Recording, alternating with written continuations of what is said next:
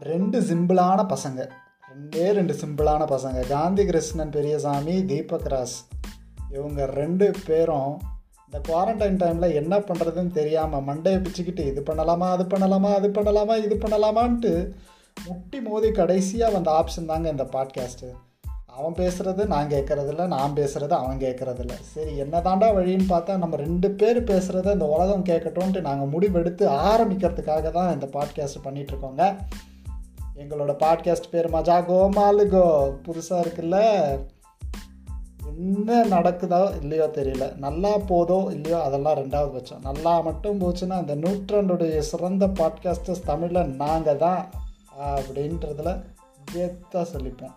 அப்போது இனிமேல் எங்கள் கூட பயணம் பண்ணுறதுக்கு தயாராக தானே இருக்கீங்க? வாங்க உள்ளே போவோம்.